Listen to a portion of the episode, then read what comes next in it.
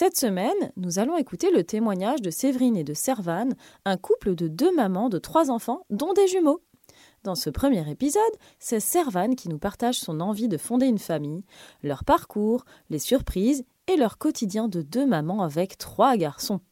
Mais je ne vous en dis pas plus et place à l'écoute. Bonjour Servane. Bonjour. Est-ce que tu peux nous raconter un petit peu ta vie? Alors, euh, par où je pourrais commencer? J'ai rencontré euh, Séverine il y a une douzaine d'années maintenant.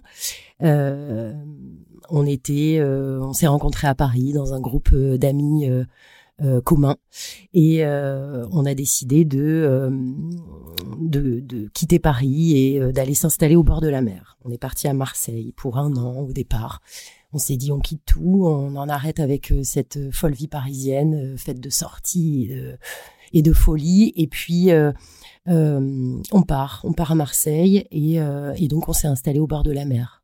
Quelle chance. Quelle chance. Mmh. Mmh, une année. On s'était dit on tente une année parce qu'on connaissait pas Marseille, que moi j'avais quand même quelques représentations sur cette ville. un peu folle aussi. Et puis finalement, d'année en année, on y est resté. Donc là, ça fait une douzaine d'années qu'on vit là-bas. Euh, moi, quand j'ai rencontré Séverine, rapidement, je lui ai dit, je veux faire des enfants. J'avais 35 ans déjà et, euh, et, le temps passait. Donc, euh, j'ai commencé, j'ai commandé, je me souviens d'avoir commandé une, je sais pas, peut-être une, une, vingtaine de bouquins pour pouvoir me renseigner sur le sujet parce qu'on était deux femmes que je savais pas comment ça se passait concrètement et euh, et, et, je lui ai dit il faut qu'on lise, faut qu'on s'enseigne, comment on va faire, euh, voilà. Parce que du coup, tu avais aucune information sur. Euh, non, je savais pas comment m'y prendre. Je savais techniquement ce qui se faisait effectivement, mais moi ma question c'était comment on va faire un petit garçon, une petite fille qui va se retrouver avec deux mamans, il faut un papa, comment faire pour le voilà pour pour répondre à toutes ces questions là. Et puis euh, j'ai commandé mes bouquins, j'ai commencé à les feuilleter, et puis Séverine a balayé ça d'une main, euh, d'une traite, en me disant mais on n'a pas besoin euh, de ça. si on veut fonder une famille, on y va, et puis c'est tout. On n'a besoin de personne, on fonce. Donc je l'ai suivi en fait. Je l'ai suivi sans trop réfléchir, et puis tout a été très vite. après une année à Marseille à peu près, on est rentré dans le parcours de, de, PMA classique que maintenant tout le monde connaît. Mmh. Euh, plus ou moins en Espagne parce que c'était le plus proche et qu'à mmh. l'époque c'était pas possible euh, euh, en France. Et puis je suis tombée enceinte assez rapidement de Louis et qui a qui a 10 ans maintenant. Voilà. Oh, vous avez pas chômé? Non. Attends, 12 ans ensemble, trois enfants, Louis déjà 10 ans. Waouh. Waouh. Ah, parce que quand même, le, couple, enfin bon, c'est pas le sujet du podcast, mais, mais le couple prend un petit peu cher quand même. Très cher. Très cher. Une année, allez, 16 mois de vie euh, de couple à deux à profiter, et puis euh, très rapidement, très cher. Le tsunami. le tsunami. je, je sais pas pourquoi. Rapidement, on s'est dit, Séverine m'a dit, on va pas en rester là, on va pas faire un enfant unique, un enfant roi. Hors de question. Allez, on y retourne. Allons-y pour un autre tsunami. Allons-y pour un autre. Et puis le temps avait passé quand même. Moi, j'avais euh, vieilli entre-temps un petit peu, 37, 38 ans. Euh, on s'est dit, on va utiliser une autre technique, être sûr que ça marche. Et donc, on va faire une fécondation in vitro. Et pour être bien sûr euh, que Louis a un petit frère ou une petite sœur, on va implanter deux embryons. Hmm. Je sais pas ce qui m'est passé par la tête à ce moment-là. Je me suis dit, on multiplie les chances d'avoir un deuxième enfant. Puis en fait, euh, euh, la première échographie, quand on a entendu deux cœurs battre, je crois que j'ai pas compris tout de suite ce qui se passait. Pour la petite histoire, je suis sœur jumelle, hein, donc euh, je suis jumelle, donc je, je comprends son stress. enfin, je le comprends pas, j'ai pas très, enfin si, mais pardon. C'est terrible. C'est magnifique. Maman, je t'aime. Et donc en fait, les deux ont tenu. Les deux ont tenu, les deux s'en sont accrochés, étaient en pleine forme. Et, euh, et, et voilà, je me souviens d'appeler Séverine et, et, de lui dire non, c'est pas possible en fait, il y en a deux. Ah, t'étais toute seule quand t'as découvert qu'il y, avait deux cœurs. J'étais seule où elle était à côté, je me souviens plus bien. Je sais que je l'ai au téléphone et que je lui dis mais euh, comment c'est possible, il y en a deux? Et Séverine a éclaté de rire en me disant mais Servane, c'était c'était le but que ça fonctionne. Je lui ai dit non, le but c'était qu'il y en ait un, pas deux. Bon voilà, et donc, euh, et donc les jumeaux sont arrivés. Euh, Louis avait euh, je sais même plus quel âge, tellement ça a été Il le tsunami. Il était petit. Il avait trois ans, quoi. Ah Et quelques. Et alors à ce moment-là, donc c'est toi qui as porté tous les enfants. Oui. Vous aviez pas envie, euh, parce que c'est quand même l'avantage euh, des femmes, c'est que on peut porter l'enfant. C'était le deal de départ, j'avoue. La grossesse de Louis s'est pas très bien passée en plus. J'ai été hospitalisée sur la fin quelques mois. Bon, euh, pas une grossesse super, mais un bébé en pleine forme. Et le deal, moi, c'était pas trop mon truc d'être euh, d'être enceinte. C'était qu'on partage. Effectivement, c'était euh, l'avantage aussi. Et puis, ça a pas pu se faire. Ça a pris du temps, euh, d'examen en examen. euh, euh, trop long donc euh, du coup on s'est dit allez on mise on remise à nouveau sur euh, sur moi et, euh, et donc je m'y suis collée effectivement une deuxième fois Et puis une grossesse gémellaire. Ouais, une grossesse gémellaire, plus 36 kilos. Plus Bah oui, c'est 36 ce que kilos. Comment s'est passée ta grossesse gémellaire, du coup Très bien. Euh, Mieux que la première? Étonnamment, très bien. Ça a été un vrai bonheur. Alors, je suis restée allongée très vite. Avec mon, mon boulot, euh, me permettait pas de... euh, très vite, j'ai dû m'arrêter. Je suis amenée à me déplacer beaucoup. Donc, c'était une grossesse euh, très tranquille. Non, j'ai accompagné... ils sont nés par césarienne programmée. La, la veille, j'accompagnais le grand à l'école en portant mon ventre d'une main et en tenant sa main de l'autre, en lui disant demain, t'as deux petits frères. et puis, euh, je suis arrivée à la maternité tranquille euh, le jour de, le- de le- leur naissance, quoi. Ça s'est super bien passé.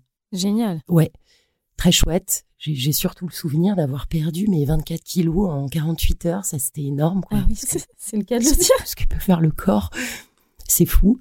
Et euh, voilà. Et donc, euh, et, et pendant tout ce temps-là, comment Séverine vit euh, euh, tes grossesses Comment ça se passe entre vous? Vous avez quand même pas eu beaucoup de temps de couple sans enfant. Mm, mm, mm. Euh, comment se passe toute cette période de grossesse en fait? Enfin, Elle est géniale, elle est hyper présente. Je crois qu'elle les, elle les porte autant que moi, réellement. Euh, ok, je suis la, la, la porteuse, la couveuse humaine, mais elle est présente au quotidien. Euh, on se lance dans l'autonomie, on essaye de faire des milliards de trucs. Bon, avec des personnes extérieures, ça marche pas. Et puis finalement, elle arrive elle à être en lien avec euh, avec les bébés très tôt, à être hyper présente tous les jours et, euh, et à partager vraiment le truc, quoi.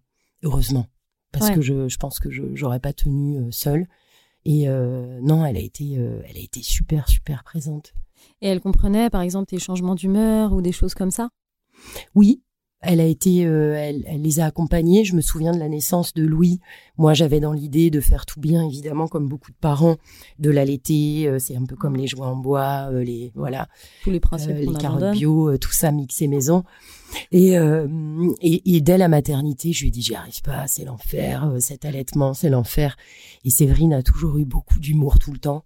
Et est arrivé le deuxième jour de, la- de la naissance du grand avec deux bouteilles de champagne pour les sages-femmes, pour tout le service et pour moi. Et m'a fait boire en disant, voilà, tu arrêtes, t'allaites plus et comme ça on Et partage le truc. Ah, c'est génial. Tu passes le biberon et puis euh, C'est voilà. génial. Est-ce que tu penses que le fait d'être deux femmes, ça aide dans le fait de se comprendre dans ces moments-là? Parce que c'est souvent un, un moment d'écart abyssal dans les Oui. couples hétéros. Je pense. Je sais pas. Je sais pas parce que je l'ai pas vécu euh, par ailleurs euh, autrement dans le cadre d'un d'un- d'une parentalité euh, hétérosexuelle quoi. Mais euh, mais je pense elle était quand même très très à l'écoute moi de ce que je ressentais, des douleurs que je pouvais avoir de euh, je pense que ça a joué après c'est peut-être la personne aussi Oui. qu'on a en face, C'est dur de distinguer. quelle qu'elle soit, Ouais. oui, de sa sensibilité aussi. euh. Euh, Séverine, à, à l'époque, elle voulait pas particulièrement d'enfants. Si, elle en avait, elle y avait déjà pensé, elle y avait déjà réfléchi. Je crois que moi, j'étais un peu plus avancée, un peu plus âgée, peut-être. On a trois ans d'écart, ça a peut-être fait la différence aussi. Peut-être. Je sais pas, mais euh, elle envisageait pas, euh, je pense, sa vie sans enfant. Après, euh, euh, dès lors que moi je lui ai dit j'ai pas envie d'attendre aussi, on y va et c'est génial. Bon, je pensais qu'elle allait me freiner un peu et puis boum, ça a été un engouement aussi. Et puis on s'est lancé très vite et tout tout s'est fait très vite finalement. On pensait se heurter à plein d'écueils et ça n'a pas été si compliqué que ça. Oui, c'est un parcours qui est long, qui peut voilà. Oui, c'est pas juste une nuit d'amour. Enfin, il y a Non, beaucoup de couples hétéros pour lesquels c'est pas le cas, ceci dit. Oui, Donc, euh, à un moment donné, vous vous êtes posé la question quand même. Tu disais, j'ai envie qu'il ait un papa. oui, ça me posait question. C'était pas tant le, le, le, besoin d'un père, c'était de me dire mais comment cet enfant va grandir en appelant deux personnes maman? On peut pas appeler maman deux personnes, on n'a qu'une mère. Alors c'est quoi? Et moi ça me torturait quoi. J'ai vraiment euh, les bouquins que j'ai commandés, je les ai encore, c'est indigeste. Euh, bon, c'est des études, puis bon, qui qui donnent pas lieu à grand chose. Je me souviens d'avoir dit à Séverine une fois enceinte, comment tu vas te faire appeler toi? Moi j'aime faire appeler maman et toi? Elle l'a repris ça dans, dans, sa dans sa, BD mais elle elle disait tu fais comme tu veux mais moi je me ferai appeler maman. Je me fais pas appeler mamou ou mamie ou peu importe. Et finalement euh, ben, on a laissé faire comme ça et on s'est dit on verra bien ce que ça donne. Et ce petit garçon là comment il va composer avec ça? Et ma foi c'est plus un sujet aujourd'hui quoi bah, c'est super d'avoir deux mamans. Il n'y a pas beaucoup de gens qui peuvent dire qu'ils en ont deux et c'est quand même assez précieux. Et du coup, euh, euh, du coup, sur le papa, ça a jamais été un sujet de vous dire peut-être qu'on pourrait prendre euh, un ami ou quelqu'un qu'on rencontre qui a la même envie, faire une garde alternée. Je sais que c'est des, ça arrive donc. Oui, c'est des configurations qui existent. À aucun moment on a envisagé ça. Je pense qu'on a toutes les deux deux très forts caractères aussi et que ça aurait été risqué, périlleux. Mm. pour l'enfant de fonctionner comme ça. On avait très envie d'être parents, l'une et l'autre. Euh, ça matchait bien comme ça. Après, peut-être dans, dans une autre histoire, dans ça aurait été différent, mais il n'y avait pas de place pour une troisième personne et pour envisager de de se partager. Et puis on s'est dit c'est déjà compliqué, on ne sait pas ce que la vie nous réserve. Euh, donc non, ça rajoute beaucoup de complexité, en effet, d'avoir une tierce personne. Et donc, par rapport à, la naissance, la grossesse, etc., du fait que vous soyez un couple de femmes, est-ce que vous avez eu des remarques? Est-ce que vous avez... Euh, il y a des endroits où c'est très accepté, mais je sais qu'il y en a d'autres où c'est quand même euh, un peu moins toléré. Il y a des jugements. Euh. Est-ce que, est-ce que vous en avez été victime, entre guillemets? Je crois jamais. de mon point de vue, jamais. On a eu des questions, on a eu des regards un peu abasourdis et des questions qui n'étaient pas toujours adaptées. Mais je n'ai aucun souvenir d'avoir été moi mise en difficulté ou à devoir expliquer, me justifier ou de malaise. Non. Alors que pourtant on n'était pas euh, voilà, on a fait nos démarches seuls. On n'est pas passé par le biais d'une communauté ou de réseau.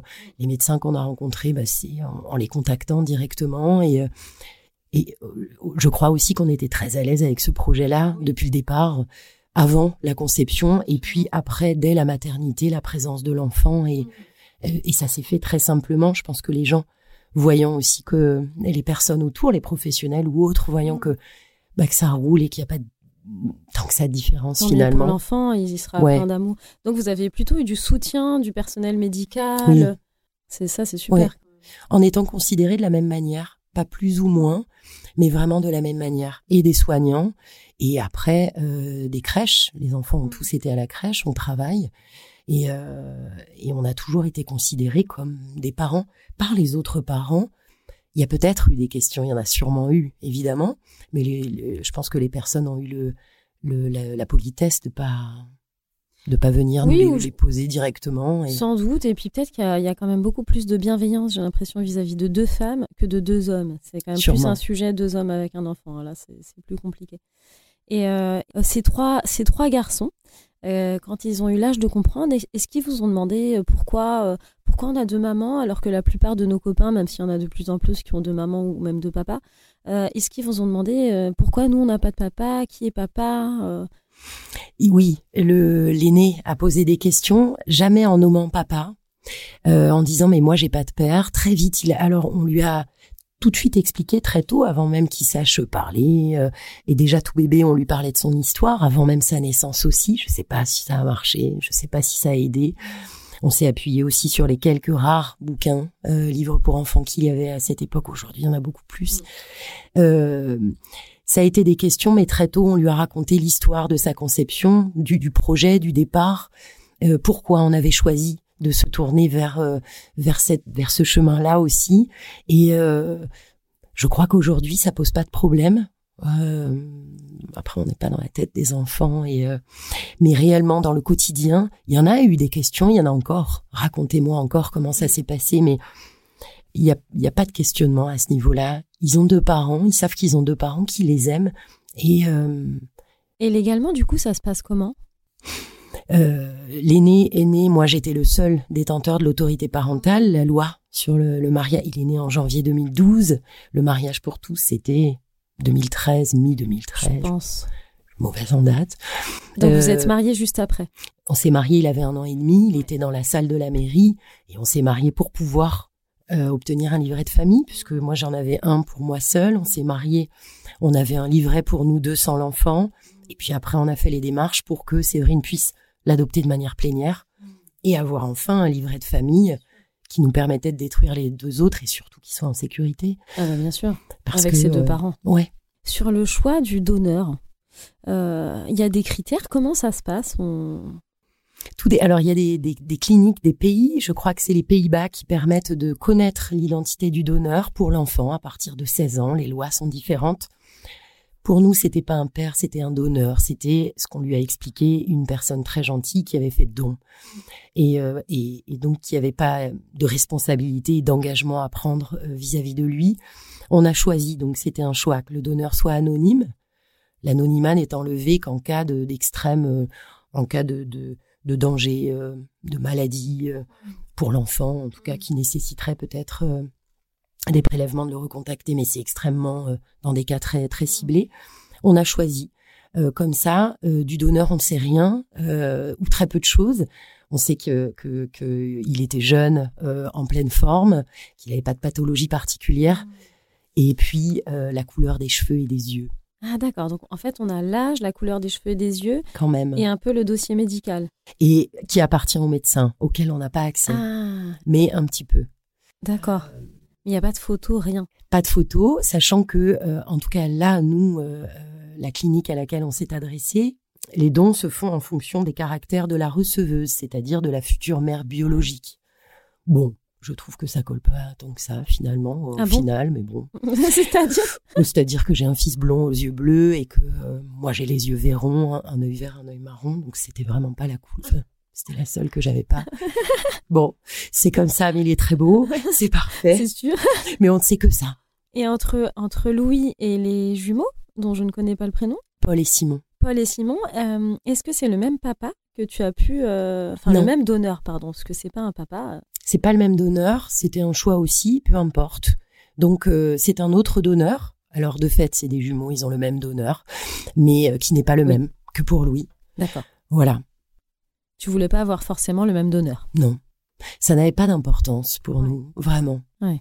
Alors, euh, euh, ça a pu peut- peut-être, moi, à des moments, me poser question, mais à quoi vont ressembler les petits frères?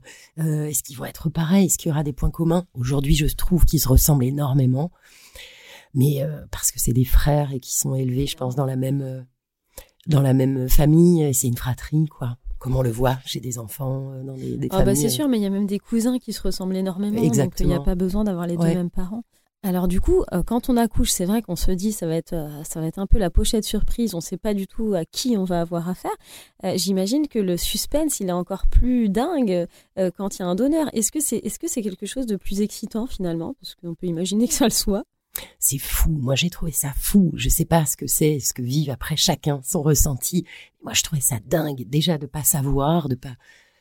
Et c'est énorme. Et puis, moi, j'avais quand même une échographe qui, quelques semaines ou quelques jours avant la naissance, passe son appareil et dit, oulala, là il a beaucoup de cheveux, il est brun, il a des cheveux longs qui vont dans la nuque. Donc, moi, je m'attendais à voir une espèce de, je sais pas, d'animal, de singe, de, de bébé velu. Et en fait, euh, non, il est scandinave. Il est né avec euh, trois cheveux blonds sur le haut de la tête. Euh, Il n'y a pas du tout de cheveux dans la nuque. Et donc, ça a été la, ouais, la grosse surprise, quoi. Ça a été une, une bombe de. Et alors, est-ce que vous vous êtes tapé des barres justement avec Séverine en imaginant quelle tête auraient les enfants à venir à chaque fois? Oui, oui, on l'a imaginé. Alors, Séverine, elle imaginait beaucoup, voilà, elle imaginait euh, un enfant qui me ressemble, mais un peu déformé. Enfin, je, je trouve pas ça très valorisant ce qu'elle imaginait à chaque fois. Je sais pas pourquoi, parce qu'on a au final trois petits garçons très beaux, je trouve. C'est subjectif, mais mais euh, oui, elle, ça l'a fait beaucoup rire. Moi, ça m'angoissait un peu. Hein. C'est quand même la femme enceinte qui attend et qui euh, attend de voir le résultat final. Est-ce que l'objet est bien fini Est-ce qu'on Euh, a bien travaillé Voilà. Puis il y a les hormones qui n'aident pas. hein. Et, euh, et alors ensuite, une fois que tous les enfants sont là, donc euh, la- les trois enfants quand même en très peu de temps, Comment ça se passe, le, partage des tâches, l'instinct maternel, à la fois pour toi et aussi pour Séverine? C'est dur de répondre à cette question parce qu'une fois que les trois enfants sont là, c'est-à-dire qu'il y a deux jumeaux qui euh, se réveillent toutes les dix minutes et c'est le chaos dans la maison. Donc il n'y a pas vraiment, euh, c'est très instinctif. C'est la guerre. C'est la guerre. Oui, c'est la guerre, on peut le dire, c'est la vérité. Euh, c'est une guerre, donc le partage, c'est plus des regards qu'on peut, peut s'échanger, puisqu'à des moments, on n'a pas le temps de se parler, ou si on se parle, c'est pas en des termes très très sympas parce que euh, trois heures de sommeil par nuit, euh, épuisé. Donc euh, on se laisse, on a un cahier dans lequel on note les heures des biberons, la couleur. Quand même, Séverine le reprend ça dans sa BD, la couleur des pyjamas. après quelques semaines, les, les, les, jumeaux n'ont plus de prénom, ils ont des couleurs. Donc bleu, c'est minuit 18, 2h14 voilà, ils ont, ils ont des couleurs, donc faut pas se planter sur les pyjamas, ça nous est arrivé. Mais je suis sûre que vous avez peut-être pas les bons, en fait. Non. Alors, on sait pas. il nous est arrivé, moi, il m'est arrivé d'interchanger les pyjamas et Séverine de me dire ne, ne fais plus jamais ça. Parce que moi, je donne le biberon au vert, puis au bleu, au vert. Si au milieu, tu changes et tu mets, tu intervertis les pyjamas, ça va pas. Non, c'est, c'est la guerre. Le partage euh, se fait euh, de manière très, euh, c'est l'instinct de survie, quoi. C'est l'instinct de survie il n'y a pas vraiment de notion de, de, partage. Mais ça s'équilibre. Il n'empêche que Séverine travaille à cette époque-là. Et euh, bravo, parce que elle arrive à bosser, je ne sais pas dans quel état. Ah oui. Mais alors, euh, tiens, bonne question. Et le congé maternité là-dedans? Euh, Le congé maternité, moi, je l'ai. De fait, Séverine n'a rien. Donc, ah, Séverine n'a rien Non. Elle a quelques jours et puis elle retourne bosser avec des collègues qui pensent qu'elle a fait la fête toute la nuit. Et en fait, non, elle a trois enfants à la maison, dont des jumeaux euh, euh, qui sont encore tout petits, qui sont nés avec un mois d'avance. Bah et puis c'est c'est c'est fou quoi, ce qui se passe à la maison. Donc euh, pas de congé maternité, non. Un peu dur ça. Mm. Et ça dure combien de temps cette guerre entre guillemets pour commencer à s'habituer à cette nouvelle vie et ces trois enfants tout petits? J'ai envie de dire qu'on y est encore, mais ça je vais pas. Ils ont quel âge là les jumeaux? Ils vont avoir 7 ans dans une semaine. Euh, non, je dirais que ça dure quand même un petit moment. Je saurais pas quand. Il y a des moments, j'y suis encore. Pas tous les jours, bien sûr, mais euh, je dirais que ça dure au moins trois ans. Au moins trois ans euh, où on est à peine sorti de l'eau, quoi. On est euh, vraiment, euh, ouais, trois ans. Et alors, c'est quoi votre arme pour euh, rester soudé, pas avoir envie de, toucher euh, le couple, la famille, euh, et se dire finalement c'était une mauvaise idée, je suis beaucoup mieux toute seule? Ça a été quoi votre arme à ce moment-là? Je pense qu'il y en a eu plus, plusieurs aujourd'hui. Je pense que c'est beaucoup l'autodérision.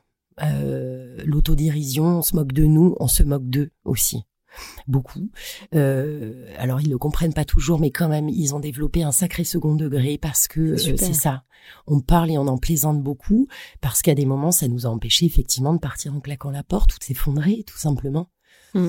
Et, euh, et d'être à deux. Moi je pense que euh, j'aurais pas tenu seule et je vois pas. Moi j'ai beaucoup d'estime pour les parents, père ou mère qui qui gèrent seuls. c'est ce que j'allais dire aussi. Ouais. Ah oui, oui, respect infini, euh, pour tous les parents solo. Infini. Ouais, surtout euh, de aucun jugement. Euh, vraiment, gros respect parce que ouais, je pense que c'est ça, c'est de continuer à être à deux, de partager effectivement, euh, qu'il n'y en ait pas une qui, se farcisse tout le temps le la mm. vaisselle et le ménage et et les couches, c'est pas possible. Et ouais, la plaisanterie, puis sortir, continuer d'essayer de vivre, même si ça nous a rendu dingue de, de se balader avec des poussettes doubles dans les rues de Marseille sans trottoir, mais on a continué à vivre avec eux, en tout cas. Et vous preniez des babysitters, etc., ou des amis? On a eu euh, pendant un temps une armée de babysitters, on avait une crèche, on avait trois nounous, c'était une, une PME à la maison. C'était Angelina Jolie quoi. Mais c'était ça, je me disais mais finalement euh, voilà, il y avait des personnes qui prenaient le relais, la la nounou du grand, la crèche, la nounou des petits et euh, il y avait tout le temps du monde à la maison. Quand on rentrait du boulot, ouais, parfois c'était un peu, peu particulier. Donc oui, il y avait du monde mais c'était pas des amis quoi. Non. C'était beaucoup de nounous euh, très sympathiques, ouais, qu'on partageait le quotidien, mais c'était indispensable aussi. L'idée ah étant de continuer à vivre et à travailler. Euh, moi, j'ai repris le boulot parce qu'il n'était pas question d'être face à deux petits comme ça. Euh, euh, non, c'était pas possible. Ah oui, oui, on a, on a droit à une vie, c'est clair. Et alors, est-ce que tu peux nous dire dans quoi vous travaillez toutes les deux? Alors, Séverine vous en dira un peu plus parce qu'aujourd'hui, elle est, elle est auteure de BD et Euh, elle continue de travailler dans les ressources humaines. Elle était DRH dans une grosse boîte euh, à Marseille euh, quand quand l'aîné est né et on la voyait peu. Elle a arrêté quand quand les jumeaux ont eu deux ans, où elle s'est rendue beaucoup plus disponible. Et là, je pense que ça nous a sauvés aussi qu'elle qu'elle lève un petit peu le pied, quoi. Et moi, je travaille dans la protection de l'enfance. voilà, beau métier. Alors mon boulot quand même euh, au quotidien, c'est de dire à des parents comment faire pour mieux faire, pour mieux s'y prendre avec les leurs enfants. Voilà, pour les aimer euh, euh, de manière plus adaptée, on va dire. Parfois, je me dis que si mes collègues venaient chez moi, si on rentrait chez moi, bon, ça serait. Il y a ce qu'on dit aux autres et il y a ce qu'on fait. Exactement. on est des humains, on est bien d'accord.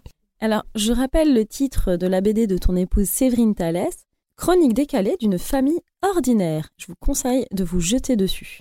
Est-ce que tu peux nous raconter la genèse de, ce projet justement de BD de, ton épouse?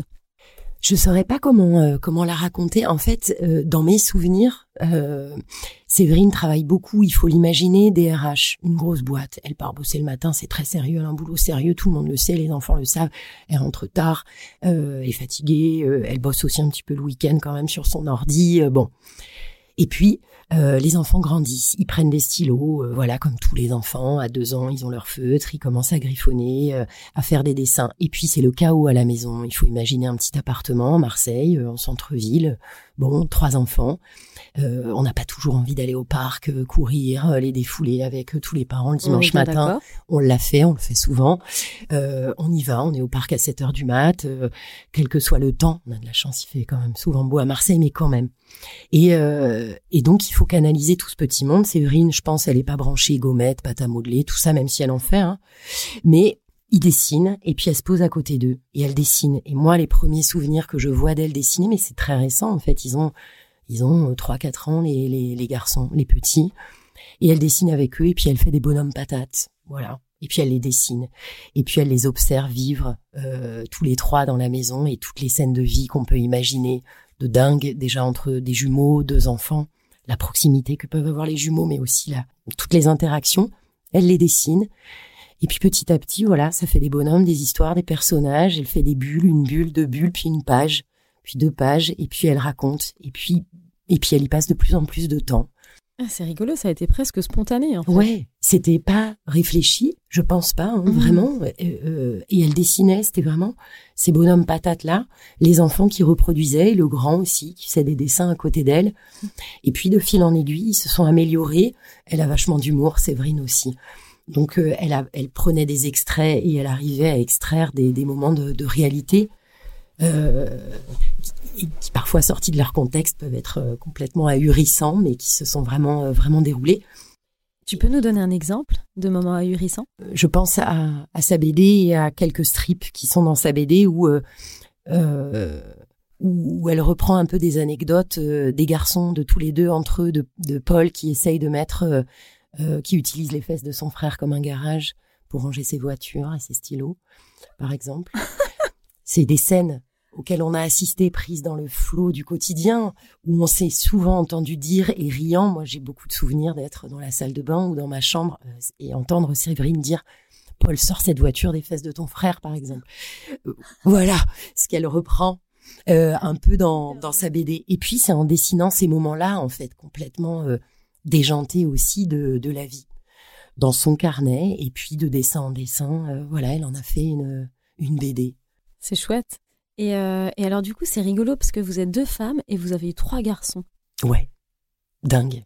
Moi, ça m'a affolé, ça.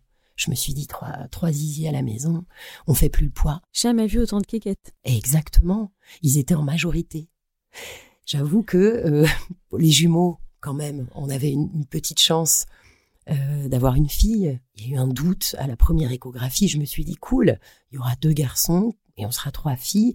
On s'équilibre un petit peu puis non, trois gars. C'est énorme quand même. Ah oui. Eh, c'est fou.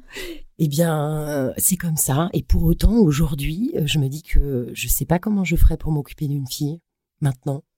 J'ai l'impression d'être experte en petit garçon. Euh. donc euh, ça se gère, mais c'est quand même trois zizi à la maison, effectivement.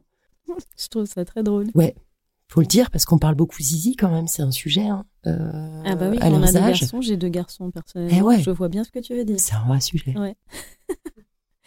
et donc au début, tu t'es dit mince, comment on va faire pour élever des garçons, etc. Ouais, et comment ça se passe et comment on apprend à faire pipi debout, euh, toutes ces images là. Comment on va faire pour leur apprendre? On ne sait pas ce que c'est nous de faire tout ça. Bah, le grand a eu suffisamment de d'étayage autour de lui et puis il y a plein d'hommes dans, dans, nos vies, heureusement. Euh, on les exclut pas loin de là. Et donc, euh, il a été guidé. Aujourd'hui, ils font mon groupe. Maintenant, ils font clan. Donc, quand il y en a un qui a une question vraiment de garçon, ma foi, il a deux frères à qui il a posé et qui a, qui, a toujours les mots pour lui répondre. Et puis à l'école. Hein. Et puis à l'école. Et puis à l'école, les pères des copains. Enfin, oui, ça, c'est pas un souci. Et alors, c'est qui les hommes qui entourent vos vies, enfin votre vie Est-ce qu'il y a des hommes un peu référents, des oncles? Il y a des personnes référentes dans la famille. Ils ont un grand-père auquel ils sont très très attachés et qui est ultra présent dans leur vie, euh, qui s'occupe beaucoup d'eux, qui est avec eux en ce moment et euh, voilà, qui est un grand-père euh, dynamique et, et, qui est super. Ils ont beaucoup de chance. Ils ont des hommes dans la famille aussi autour d'eux, dans, dans, nos deux familles. Et puis, et puis il y a notre entourage, dans les amis, les, les pères des copains aussi, qui peuvent être des références où ils se disent des choses. Je sais pas tout ce qui se dit, mais en tout cas, il y a des confidences et euh, qui fait que, en tout cas, aujourd'hui, à aucun moment, on a des des questions, de, de, des demandes, en tout cas, des garçons de, ben ouais, mais euh, euh, si t'étais un garçon, tu saurais répondre, pas du tout. Et est-ce que tu penses que, en étant un couple de femmes, vous leur avez transmis peut-être une éducation un peu plus féministe, ou est-ce que est-ce que vous avez essayé de développer le côté féminin chez eux qui manque quand même à beaucoup, enfin c'est mon opinion personnelle, pardon, mais euh, qui manque quand même à beaucoup d'hommes et, qui peut être un atout dans la vie. C'est sûrement vrai dans l'autre sens aussi. Euh, est-ce que tu penses que vous avez apporté et que vous apportez quelque chose en plus euh, comme ça? J'espère. Après, ils ont des réflexions, j'avoue, bien sûr qu'au quotidien, on est sans être des, féministes, en tout cas pour moi, féministes radicales, mais quand même, on leur inculque des valeurs. J'espère qu'ils en feront quelque chose. Aujourd'hui, je trouve qu'ils en font peu de choses. Quand euh, euh j'ai un de mes garçons qui me dit non, je débarrasserai pas, je mets pas mon linge au sale. Euh, ah bon? Et comment tu feras quand tu seras grand? Comment? Mais c'est ma femme qui fera ça, euh, maman. Écoute, là je me dis ça vient pas de moi, ça vient pas de nous, ça vient pas de chez nous en tout cas. Je sais pas d'où ça vient, mais euh, voilà, il y a un sacré boulot à faire et on a beau leur montrer que ben et puis ils le voient au quotidien. Mais non, pour l'instant c'est pas encore acquis, je dirais. Il y a un gros chantier à faire. je pense que c'est normal. Ouais, oui, ouais. Ouais, c'est sûr. On a une vraie responsabilité sur l'éducation des garçons. Et de leur rappeler quoi, euh, le comportement avec les filles. Et pourtant, encore une fois, alors heureusement, les filles prennent un peu de, de poil de la bête et c'est chouette. Mais euh, il y a encore un gros chantier à faire, quoi. Nous, c'est régulièrement qu'on s'assoit et qu'on réexplique un petit peu euh, la vie à ce niveau-là. C'est pas gagné. Non, non, on est d'accord, c'est pas gagné. Et est-ce que vous, dans votre couple, il y en a une qui a un rôle plus masculin et l'autre plus féminin? Non, réellement non, je le vois pas. Tout le monde fait à manger, tout le monde, fait, à manger, tout le monde bricole. Euh, non, à aucun endroit. On partage vraiment. Je fais plus de lessive, mais parce que euh, moi je suis plus maniaque et que Séverine l'est moins et que si euh, si le panier de linge est, plein, peu importe, moi ça va plus me, me gonfler. Mais non, on partage. C'est question de personnalité, ça en fait. Et on est autant dans la bricole, c'est ce qu'ils voient aussi les garçons. Ils voient que euh, une femme peut se débrouiller seule, qu'elle n'a pas besoin de l'homme fort aussi. C'est ce que je pensais un peu inculquer et je suis un peu déçue de voir le résultat aujourd'hui encore une fois. Oh, ils sont encore en devenir. Hein. Euh, exactement.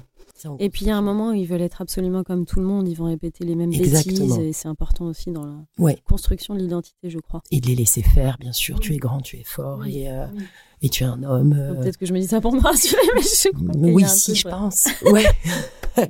Quand tu as découvert donc que tu aimais les femmes, euh, Est-ce que tu as été angoissée par ce sujet justement de zut, j'ai quand même envie d'avoir des enfants, ça va me compliquer la vie cette, cette chose-là?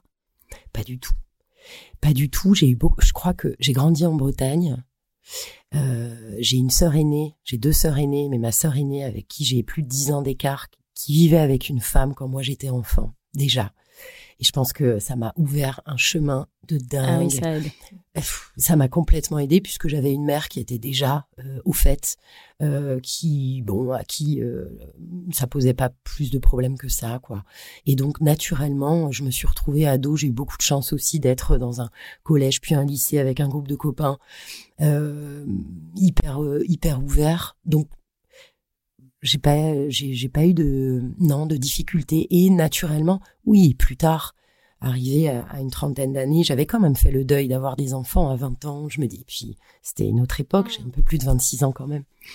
Euh, je me disais que ça serait pas possible, évidemment. Et puis euh, les années passant, euh, voyant un peu que le monde bougeait quand même, je me disais bon, ça sera peut-être possible plus tard. Et voilà, quoi qu'il en soit, je, je je renoncerai pas à ce désir-là de fonder une famille, d'avoir des enfants. Et, et j'ai eu vraiment, vraiment beaucoup de chance. Euh, vraiment dans mon entourage et surtout dans ma famille d'être euh, d'être soutenu porté c'était pas vraiment un sujet. Ça l'a été hein, évidemment. Euh, un petit peu mais j'ai le souvenir d'avoir une discussion de trois minutes avec ma mère quoi. À qui ouais c'est une vraie chance et je le je le mesure aujourd'hui parce que voilà de ma génération en tout cas je sais que c'est pas ça n'a pas été comme ça pour pour pas mal de, de, de gens autour de moi non, j'ai eu ah bah, beaucoup de chance. Ça peut être sujet à des souffrances atroces, en fait. Terrible, hein, des suicides, enfin, vraiment. Hein, donc, euh. petite question aussi. Euh, quand on fait un enfant, souvent, on a une envie un petit peu égoïste d'avoir un enfant qui ressemble aussi à, l'être aimé. Euh, toi, tu savais qu'il n'y aurait pas les gènes de Séverine. Est-ce que est-ce que c'était pas quelque chose qui, qui t'a ennuyé, qui t'a un peu frustré quelque part? J'aurais aimé au départ, en tout cas, qu'il lui ressemble tout de suite, que ça soit presque un, un copier-coller. Je sais pas pourquoi. J'avais mm. cette envie-là au début de, de, la grossesse. Et puis euh, non, parce que finalement, l'aîné ne ressemblait ni à Séverine ni à moi.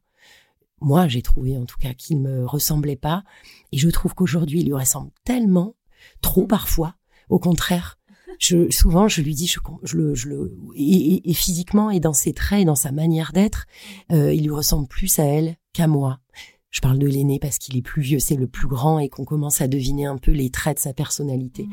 à son âge, mais euh, il lui ressemble beaucoup plus qu'à moi. C'est presque l'inverse. Je me dis mais c'est quand même dingue. J'ai porté cet enfant. bien quand même aussi. Qui me, mais ouais, il y a un peu de moi. C'est où? Parce que je le, je le retrouve pas. Ah, c'est rigolo. Et euh, dans cette famille, du coup, de cinq, est-ce qu'il y a, euh, enfin, comment sont les dynamiques? Est-ce qu'il y en a trois tout le temps ensemble? Euh, Est-ce que l'une des deux mamans est plus avec un des garçons? Comment ça se passe? C'est un peu encore le chaos. J'allais dire, c'est un peu, c'est encore un peu désorganisé entre eux. Ça navigue. ils sont parfois trois, parfois deux. C'est pas toujours les mêmes alliances. Et je crois que ça tourne. Ces fonctions, euh, l'aîné a besoin d'avoir. C'est un peu, c'est trois fils uniques. J'ai l'impression de pas réussir à faire un pack. C'est ça qui m'épuise moi. C'est que c'est trois fois un. Voilà, c'est un, un, un. Euh, donc ils ont besoin d'être chacun d'avoir leur temps avec leurs deux mamans ou avec une, puis l'autre. Ça prend vachement de temps. Ça fois trois. Mhm. Sur une soirée, par exemple, bah, il y a plus de soirée, quoi. Donc mais, mais du coup, votre vie à vous, comment vous avez réussi à la récupérer un peu? Est-ce que vous avez eu la même chose que tous les couples euh, hétéros euh, qui n'ont plus de vie sexuelle pendant les trois années? J'exagère un peu, hein. mais bon, pendant un certain temps après avoir eu les enfants, est-ce que vous, ça a été la même chose? Ou est-ce que vous avez réussi à vous retrouver plus rapidement?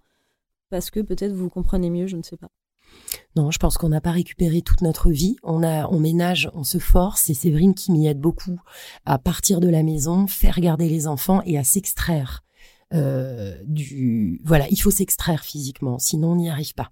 Oui, il faut changer de cadre. Ouais, et ça j'ai mis du temps à le comprendre. Je pensais que de l'intérieur on pouvait être apaisé, serein.